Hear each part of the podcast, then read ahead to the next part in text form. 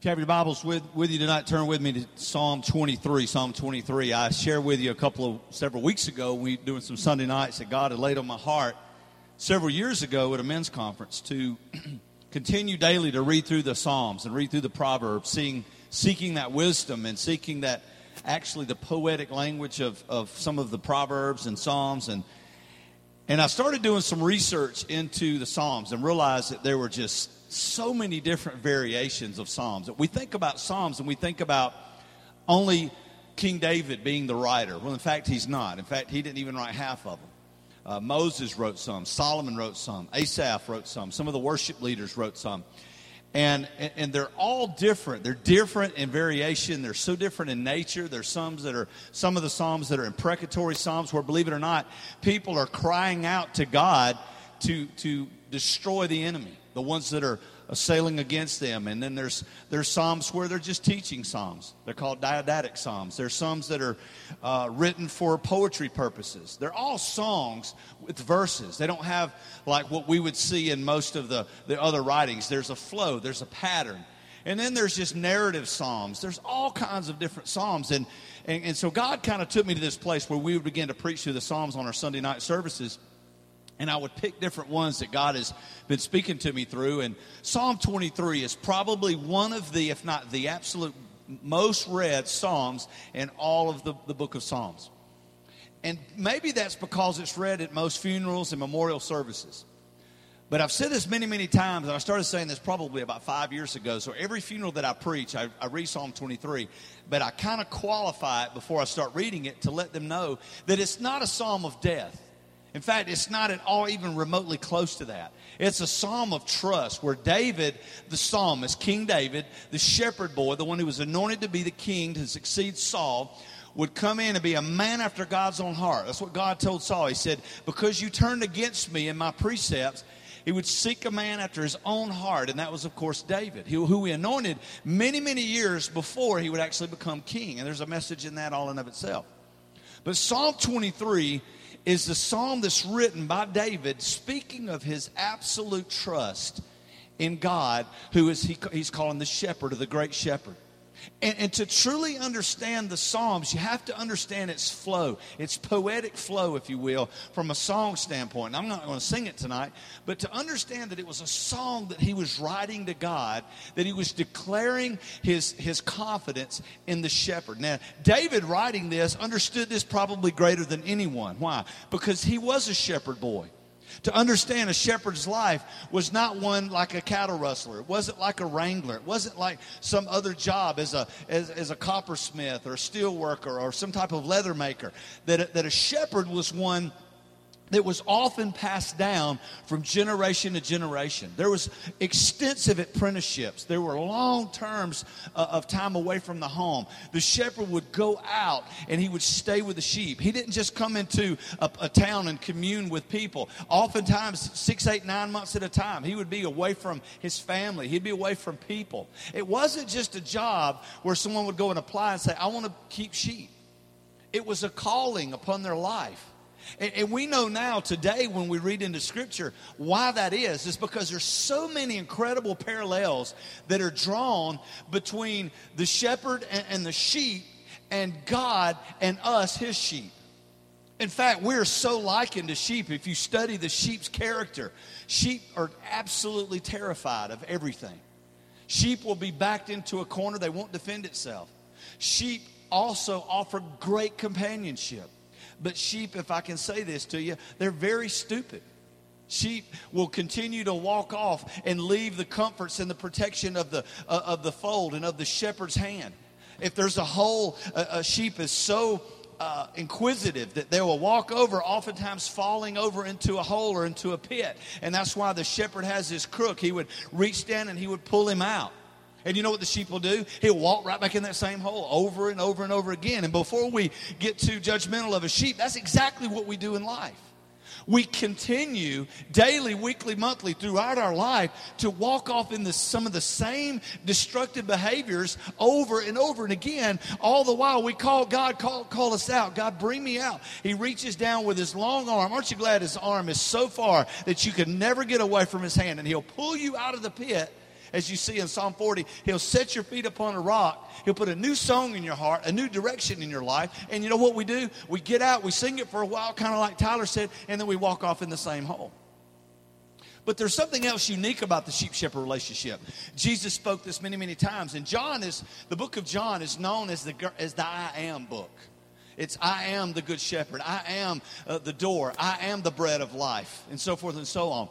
And as he declares to his church that he is the shepherd, there's a relationship between the sheep and the shepherd so much that the shepherd will give his life for his sheep. He will lay his life down. That's why David, when he went to face the, uh, the, the, giant Goliath, he had confidence. Why? Because he had placed his life on the line to fight off bears and lions many times before. He was not afraid to lay his life down. Also, something unique about the, she- the shepherd sheep relationship is a shepherd would actually build the, the sheepfold. And something neat about the sheepfold, and when they would do a hasty sheepfold, unlike a rock wall or a brick wall, they would do so with sticks. And the shepherd would take the sticks and, and he would sharpen the edges of them and he would face them inwardly. And it wasn't, watch this, it wasn't to keep necessarily the sheep from going out, although there was a purpose behind that, because it, it would prick them and it would keep them to the sh- center of the fold. Why? Because the Bible says that anyone that will come in not by the door is a thief and a robber. He said, anyone that comes over the wall and doesn't come in by way of the door, why? Because Jesus says, I'm also the door. Anyone that doesn't come in by way of the door to the sheepfold, he is a false prophet. He's a liar. He's an accuser. That's why we have to be careful as men of God to manage our home that we don't allow influences to come in through the back door, through, through, the, through the difficulties of internet and television and things like that. We hear that all throughout our life. Be careful what you allow into your home. Well, that's how the enemy is gaining access into your family now. He's not coming in through the front door and, hey, hey, I want to come and take your family's life. He's coming in through the subtleties of television, through movies, through music, and through the internet. And, and, and not that it's all bad, but it's a gateway, guys, to allow the enemy to come in and to permeate our homes and to break down everything that God's trying to build up. But watch this the shepherd would also become the door to that sheepfold. And here's what he's saying. He said, if you're going to come in and get, get my sheep, you're going to come through me. It wasn't a cocky or arrogant statement, it was his absolute confidence in his ability to defend those sheep. Now, not, not all shepherds were, were, you know, above being hurt or injured and killed. In fact, it was a very common thing. It didn't, they didn't have a high mortality rate as far as, you know, that type of lifestyle. A lot of them were killed by wolves and a lot of them were killed by wild animals.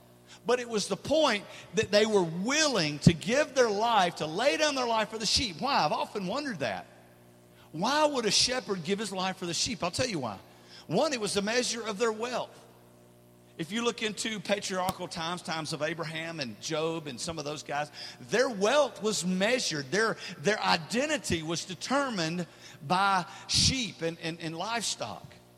In fact, guys, when you would go and ask for a woman's a girl's hand in marriage, you had better have a sheep or something, a goat or something that you could offer the, the father as a payment or a dowry to be able to ask for her hand. Just to go and ask her. Some of y'all are already laughing because that's kind of cool. There's this fine girl across town. Hey, brother, I give you two goats for your girl, you know. But, but the thing of it is, is that's how they did it then. And, and, and, believe it or not, in some of the wealthier of families, if someone would go ask a dad to marry his daughter, you, you, some of the times it would be 200 head of sheep would be the cost for his daughter. It was based upon his name, it was based upon the bloodline and, and his wealth and so forth and so on. But the reality is that shepherd would become the door. And here's what he was saying. And remember those sticks that were pointed inwardly. Here's his confidence level. He was saying that if a wolf or if an animal come, came over the sheepfold wall and came in to get the sheep, he wasn't concerned of, about him getting in there. He was only concerned that he couldn't just jump right back out. Why? Because he had absolute confidence that once that animal got inside of that sheepfold, he could take him down and he could kill him. So the inward sticks were not only to keep the sheep away from the walls, but it was also so that if, if the wolf did jump in and went to thinking he was supposed to have a, an easy dinner, he has gotten himself into quite a precarious situation. Why? Because he couldn't just walk back out. He had to come through that door. And, and, and, and the, the parallel here is a beautiful thing. The enemy can't touch you unless the enemy comes through the door, and the door's name is Jesus Christ. You and I are sheep. We make some really, really dumb decisions in life. Amen. But you understand that God knows that about us. He knows our character, He knows our weaknesses. What we've got to be careful to do is to stay in the flock. I am an under shepherd of Jesus Christ. I'm not the shepherd. I'm an under shepherd of Christ. God has called me to shepherd this particular flock. But understand something I'm not the door, I'm not the way in, I'm not the way out. Jesus is. I'm nothing more than an understudy of Him, and I'm trying to oversee the, the actions and the activity of this particular sheepfold. And the goal of every sheepfold is to duplicate and multiply and produce more sheep. Sheep make sheep. It's our calling in life to produce more sheep and to have more under shepherds. I love the fact, the story, and I'll go into Psalm 23. I love the, the way that the shepherd, when he would go in town for a furlough and, and regain all of his supplies, he would go into town and there would be a major sheepfold. And Marty, that sheepfold may house 20, 30 different small sheepfolds. There could actually be uh, about a thousand or, or more different sheep in this one area in town. And the shepherd would go into town and he would go get a bath and he would go get a good meal. He might get a night or two, a good night's sleep in a bed or whatever. And he would leave uh, his sheep with the porter. The porter would be there, and he was an understudy, if you will, of a shepherd. One day he might be a shepherd. And in that community, he would be overlooking several different uh, sheepfolds within that one.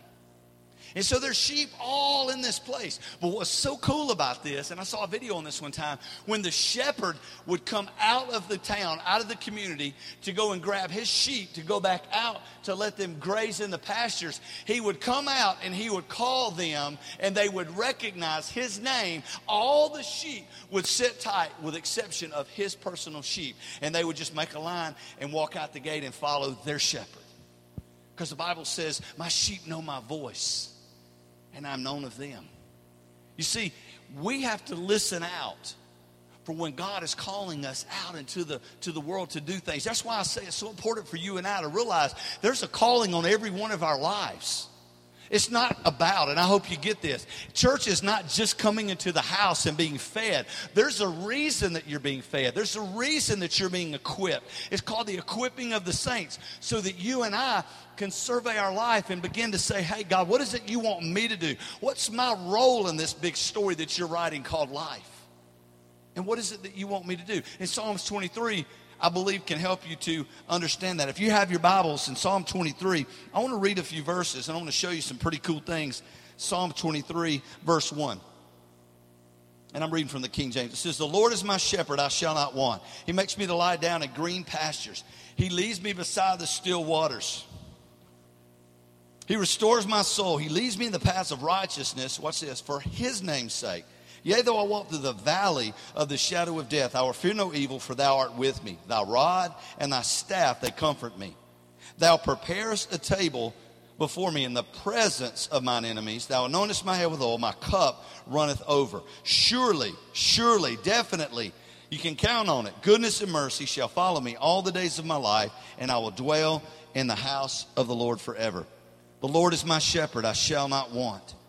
David is making a declaration in his absolute total trust in the one who is governing, who is feeding, who is protecting, who is guiding him through life. He has come to a place where he has acknowledged that the Lord, Jehovah God, is his shepherd. And as he declares that outwardly through song, the Lord is my shepherd, come, I shall not want. Now understand that word want doesn't mean like you and I say, well, I want a new motorcycle, or I want a new car, or I want a swimming pool, or I want a house, or I want a new job. No, when it stands to reason in the Hebrew language that the want there was the context of something that, that, that meant you didn't have to beg for it that there was a, a guarantee that the shepherd would feed his sheep. Guaranteed. It goes back to what I said before. It was so important for that shepherd to make certain that those sheep were healthy, that they would that they would stay together, that there was warmth, that there was care, everything was protected. And, David has come to a point in his life through his going in and his going out, his overseeing a kingdom, his failing with Bathsheba, his, res- his restoration through uh, the prophet when he began to cry out to God and said, I failed God, I've sinned against him and him alone, and how God still used him. It didn't remove all of the things that he brought upon himself through his sin, but he came to a place where he realized, like in Psalm 51, where he says, Renew the right spirit within me. He began to realize that if God were truly the shepherd of his life, a relationship that he knew probably far, far better than anyone else, he said, If I can acknowledge that God is my shepherd, then there is nothing that I'll ever want for. He has met all of my needs according to his what? His riches and glory. In fact, the Bible says, I've never seen the righteous forsaken or his seed begging for bread. The reality is, is if we give our life over to Jesus, I promise you, I promise you, I promise you, if you live by the principles and precepts that God has outlined in his word, you will never stand in want for anything. It's a guarantee. It's a principle. It is as real as me dropping this and it hitting the floor. It's a law of gravity. You can't defy the law of gravity. Just like you can't defy the law of God's promises. They're yes and amen in Him. I don't, I don't have to question that. It's a guarantee. It's just like tithing, and we, we say this through the time that we spoke about stewardship. You know, tithing is a principle. It's, it's simply a principle. It's a guarantee, according to Malachi 3.10, that if I do this, then he will open up the windows of heaven. Why? Because he realizes that's something we hold on, to, hold on to very tightly in our life. But we have to get to a point where we just simply trust Him, the shepherd, realizing that He owns it all anyway. I'm going to tell you something, guys, just as a sidebar to that. When we can ever get to the point where we can truly embrace the Lord is my shepherd, I shall not want, I promise you, everything that happens, all of these things that are going on around you and I, can I tell you something? God is on the throne. Nothing has happened that God has not known about, allowed, and done for his sovereign purpose. I may never understand it this side of eternity, but you know what? It cannot move me. As Paul said, none of these things move me. And when I realize, how many of you remember when you thought your parents could do anything and were your absolute protection. How many of y'all remember that as little kids? Okay, five of you. So some of your parents didn't make you feel that way. Okay, mine did. I just remembered at night going to bed, and I felt like if mom or, or, or dad would come in there and just just tuck me in. How many of y'all still get tucked in? Okay, a couple of you. How many of you husbands and wife tuck you in? Never mind, don't go there. Never mind. I just felt like everything was okay.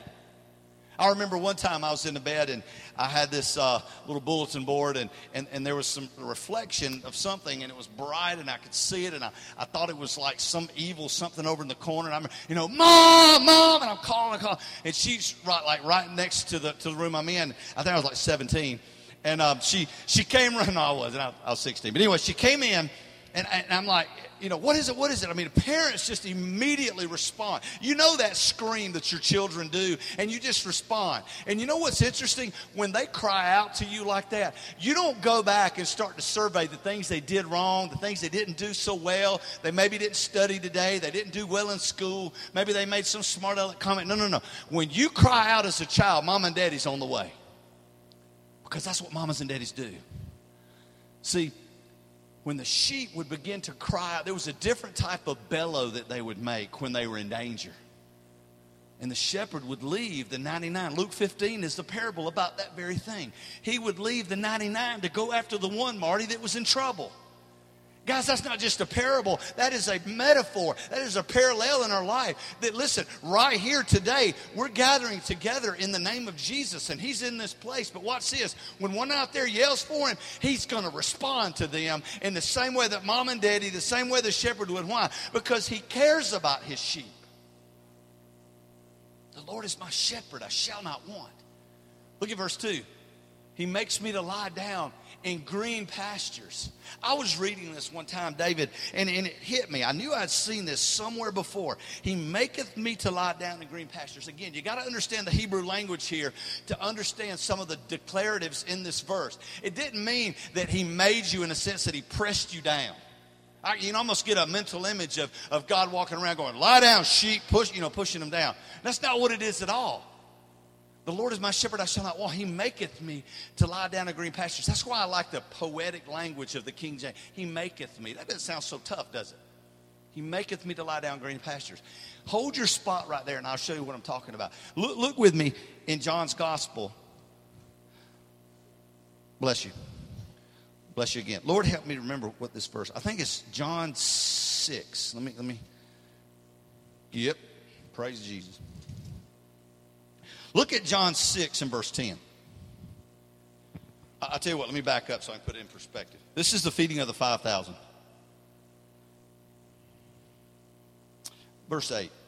One of his disciples, Andrew, Simon Peter's brother, said unto him, There's a lad here which has five barley loaves and two small fishes.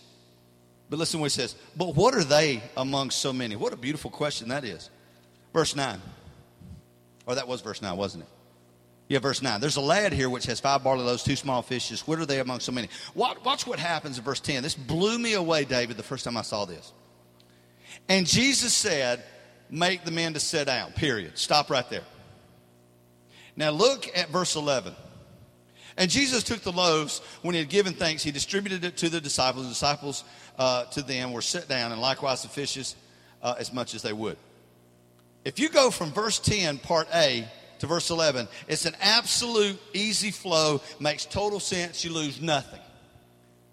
But, but, but why does he put the next part in that verse. Look at that with me. And Jesus made them to sit down, make the men sit down. Look what it says. Now there was much grass in the place. So the men sat down in the number of about 5,000. Has, has anybody ever, ever seen that? Have you ever noticed that? It, it absolutely doesn't belong. It doesn't make any sense. He got the food from the lad, the little small lunch. What is this to so many? And Jesus spoke, have the men to sit down, period. End of story, end of comment. And there was much grass in the place. And the number of them was about 5,000. It absolutely doesn't belong. Surely there's got to be some kind of typo here in Scripture. Well, it just so happens, if you look back at the, uh, uh, the Septuagint, the Greek translation of the Old Testament, it's in there. I already looked it up. And, and why does it matter? Let me tell you why it matters. Hold your spot there again and go back to Psalm 23. The Lord is my shepherd, I shall not want. He maketh me to lie down in green pastures. Let me tell you something, it's there intentionally. And here's what it means. See, in Middle Eastern culture, there were very few areas that would have had lush green grass at all. And also, like I've told you guys before, to be a student of the word, you got to understand something. Dinners, when dinners occurred in, in Hebrew culture, it wasn't about just eating a, a, Big Mac or eating a meal, Star. It wasn't about just going and having a dinner. See, we today live to eat, don't we? In that culture, and still today in many, many cultures, they eat to live.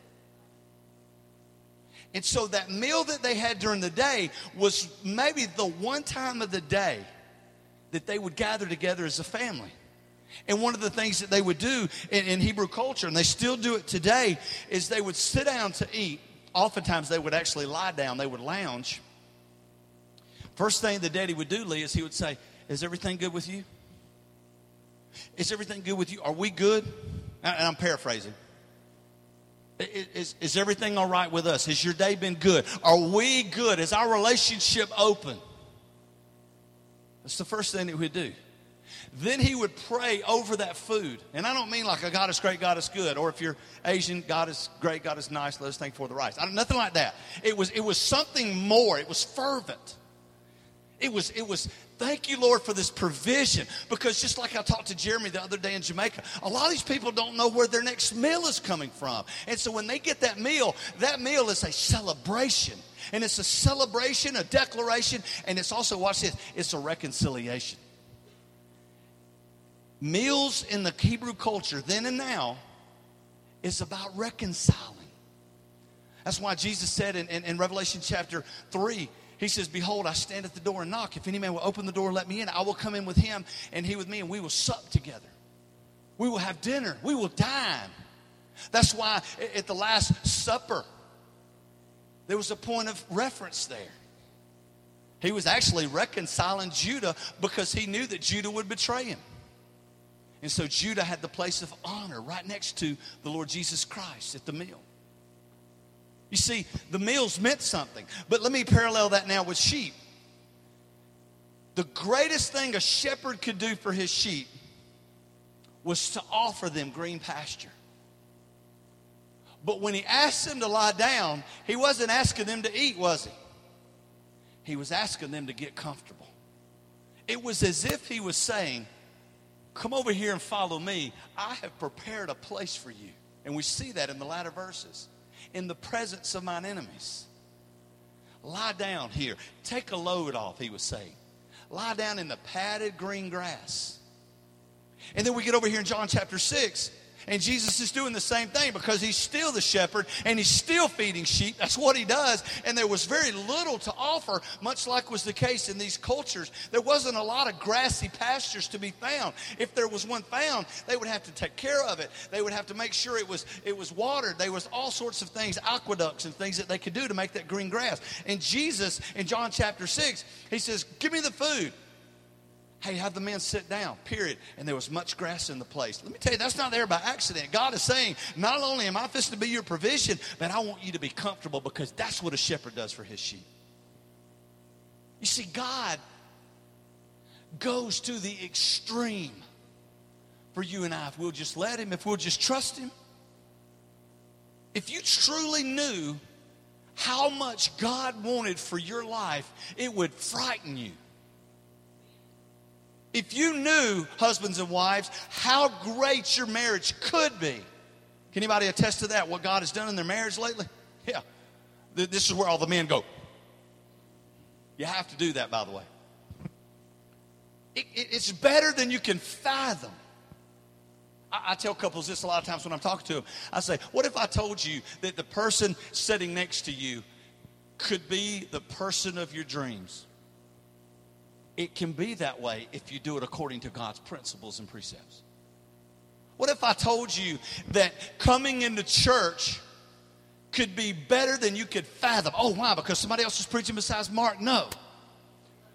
But because I would challenge you to come into church with the joy of your salvation, bring it into the house ready to worship. Hey, listen, if you don't get your worship on on Sunday, it's not the band's fault, it's because you have not prepared your heart for worship. That's why it's so important when we listen to songs like Heart of Worship back in the day. You know, when the music fades and all is slipped away, it comes back to a just a bare tax heart of worship. Let me tell you when you'll start to worship God. When you realize how dirty you were, how unholy, how lost and undone, and how He came and pursued you with His precious, perfect love, and He breathed in you the breath of life, and you now are seated already in heavenly places. When that happens, you can't not worship.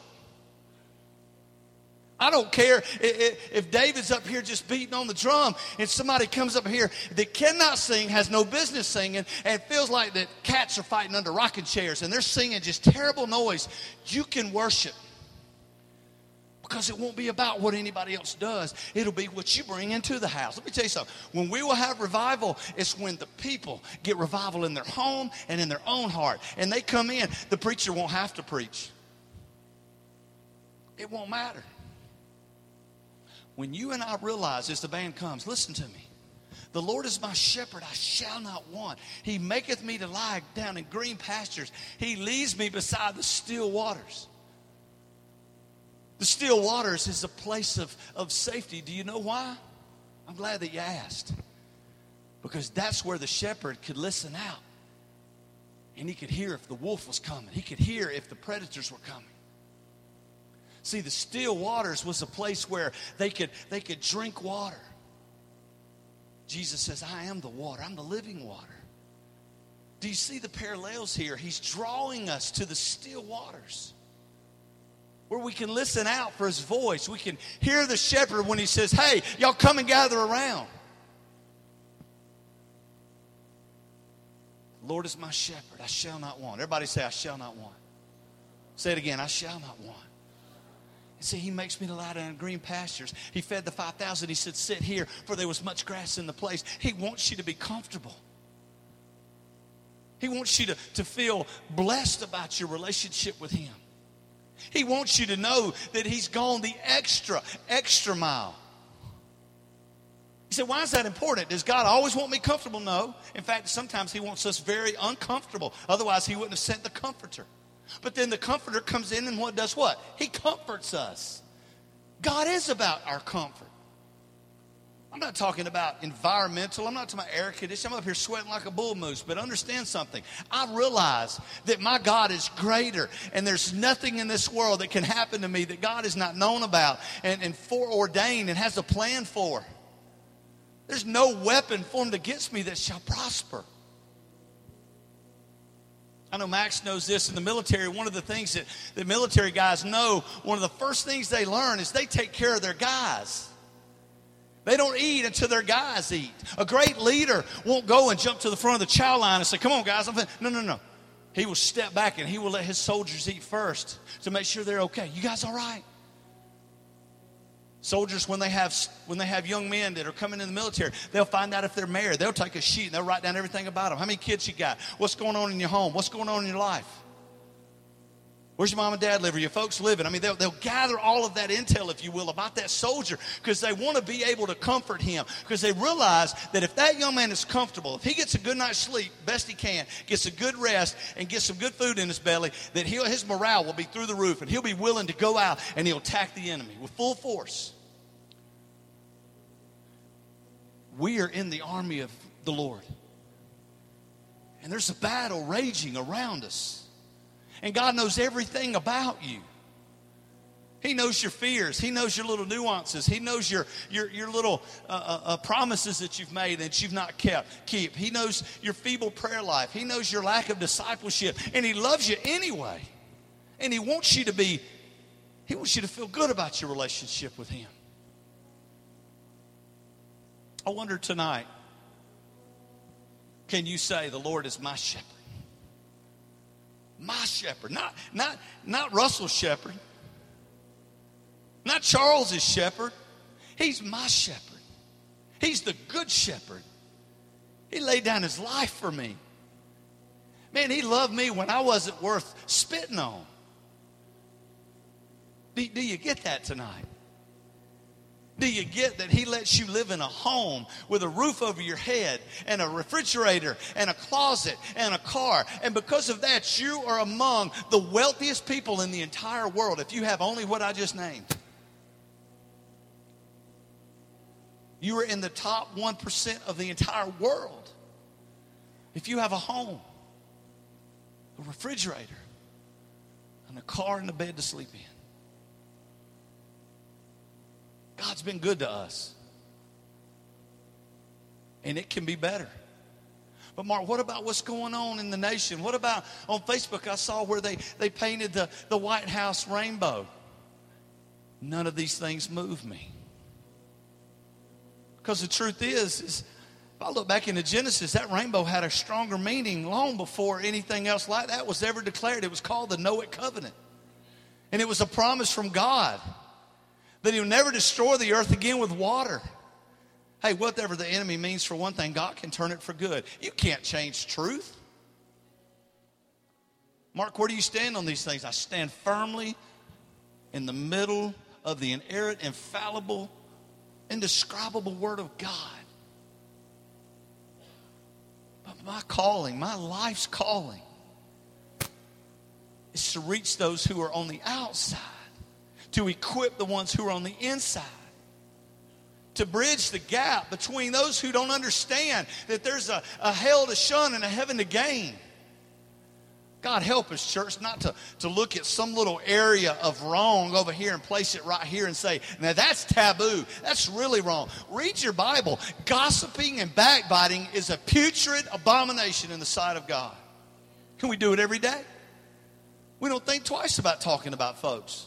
You want to change the world? Go love somebody that can't love you back. Go reach out a hand to a person that don't think the way you think. Hug a neck of somebody who just makes you nervous being around them. God will use that and he'll magnify it and he'll change the life through it. Don't forget where you came from. We got to love adulterers. We got to love, love addicts. We got to love homosexuals. We got to love preachers. We got to love Democrats and Republicans. We got to love people on the outside. It, when I'm telling you, is we got to love all people. Because if we stand up and get in this long, argumentative, hatred driven debate, man, we've lost our opportunity being to share the gospel with them because we're just a religious idiot, fanatic. We're digging ourselves a hole, guys.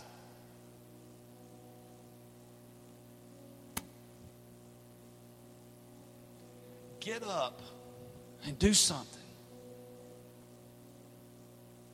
God didn't save you to just sit back and chill and be redeemed. Oh, no, no, no. He redeemed you for a work. Jesus said, Greater works will you do in my name. Works. There's an effort.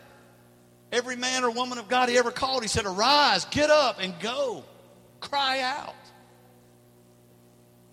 Don't be like Jonah and argue that, hey, I don't want to go save, I don't want you, God, to save the Ninevites because they're putrid. You'll find yourself running from God to a point where He will grab you and bring you back and correct you. And you're still going to go to the Ninevites. Every head bowed and every eye closed. I don't know where you stand tonight with the Lord. I don't know if you can call him your shepherd. Because the truth is, is if you've not been saved, you're not a child of God tonight. He's not your shepherd. He's not ruling over your life. He's not protecting you because you've chosen not to step inside of that sheepfold. So if you're not a child of God, I invite you tonight to invite him into your heart, to know him personally, to allow him to be the Lord, the shepherd of your life. Pray this prayer with me. Not to me, not because of me, but in faith and by His grace, you can be born again tonight. Say, Dear God in heaven, I'm a sinner. I believe in Jesus. And I want to ask Jesus to come into my heart, to forgive my sin. Jesus, will you save me? Be the Lord of my life. Be the shepherd of my life. Help me to live for you. In Jesus' name I pray. Every head bowed and every eye closed. If you pray tonight and ask Jesus Christ into your heart, I would just like to be able to pray for you. I'm not going to come to you. Lift your hand right now. Just lift it up high, real quick, and back down, real quick. How many of you could say, Mark, I've not been walking under the covering, under the protection of the Good Shepherd? I've been trying to do things my own way. Just be honest tonight. Just lift your hand up real quick. Lift it up real quick. God bless you. Hands are going up all over the room. Hey, we're all that way. Let's do this. As I invite you to stand to your feet, I don't know what they're going to sing. This altar's open. If you want to just find you a place down at this altar with your husband, wife, with your friend, with your son or daughter, just get back to that heart of worship where you just acknowledge and realize that God is loving you to the uttermost. He has saved you, redeemed you. He wants you to worship Him tonight. And you worship Him through prayer and through engaging Him. I'm going to stand right here. If you just want to come and, and just shake my hand and try and walk away, but if you want to come pray, when you stand up, don't even think about it. Just come. The doors of our church are open tonight. If you'd like to be a member of our church, we'd love to have you. So if you would stand to your feet, some families are already coming.